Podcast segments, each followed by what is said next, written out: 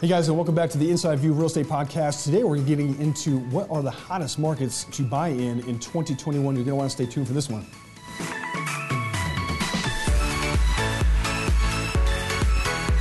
Hey everyone, I'm Josh Zuniga, co-founder of the Inside View Real Estate Podcast, where we give you bite-sized pieces of information and give you an inside look on all the major topics, whether you're investor, buyer, seller, or flipper. Stay tuned.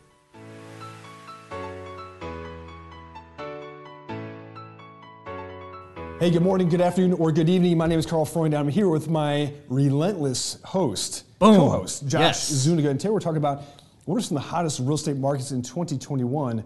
There's been some shit going on. Absolutely, man. I, I have, mean- I have. So my client base has been expanding, obviously coming out from a lot out of the state.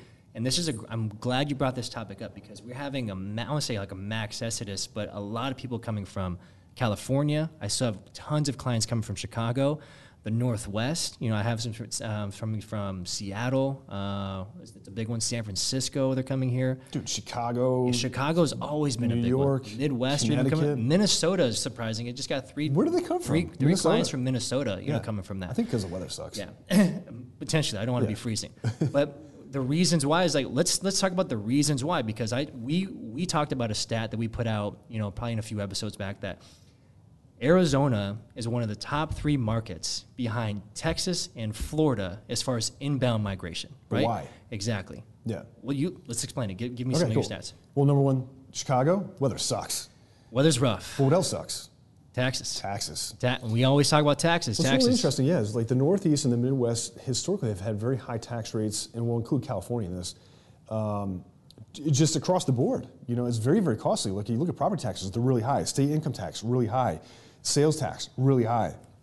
And so, like, why am I going to live in California where I'm paying, you know, 13% state tax on top of my federal tax, which is probably maxed out? Why am I paying 53% taxes when I go to Florida and there's no income tax?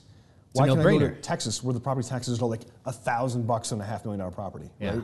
Why wouldn't I go to Arizona where the weather's good, it's sunshiny like 360 days a year, and the property tax is like $1,500 on a $400,000 property? Yeah. Right? Makes sense. Make, totally makes sense, it's quality of life. Absolutely. You know, so if I'm sitting in Chicago and I'm in a shithole, you know, I'm looking out and it's snowing outside. It's the middle of February, and I look at Scottsdale, Arizona, and it's 82 degrees and sunny, and the taxes are lower, and I can work from home. Guess what I'm doing? Packing up my shit, right? And look, if you just go outside and look around, go into the parking lot, you know, here, and look how many California plates there are. It's ridiculous. I saw three just on the walk in. U-Haul is giving people that are moving from Arizona to California free U-Hauls Wow, didn't even just hear, to get them back. hear that, guys. California If you're from so they can get 'em California. back here. Yeah. You know, it's like eventually they're going to have to start loading them on trailers and start shipping them all out to California so they can come to Arizona and Texas and Florida. It's unbelievable to see the mobility.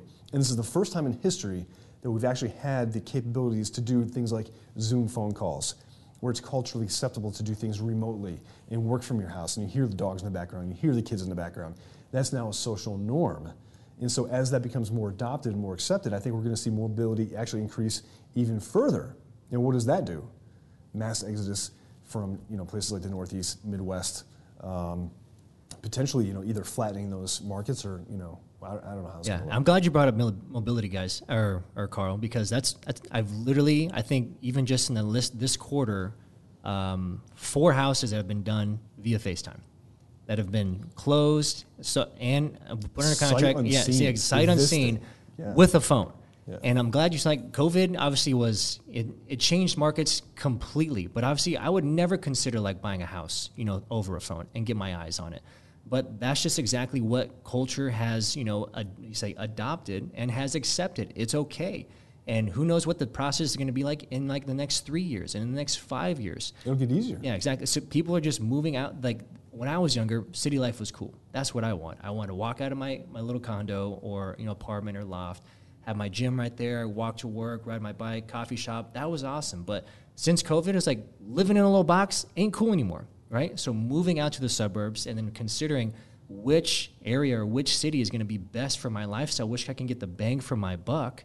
California isn't supporting that. You know, Seattle isn't supporting that. Chicago is not supporting that.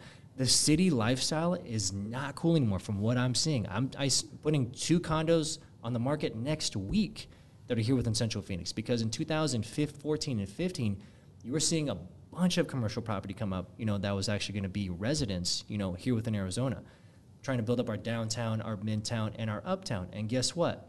Now they're moving back out to the suburbs. Yeah, they just don't. You know, they don't want to deal with it. Yeah. They don't want to deal with it Yeah. So, how long do you think Arizona is going to be a hot market? How long would you say? Uh, until California finally shuts off the lights. Yeah.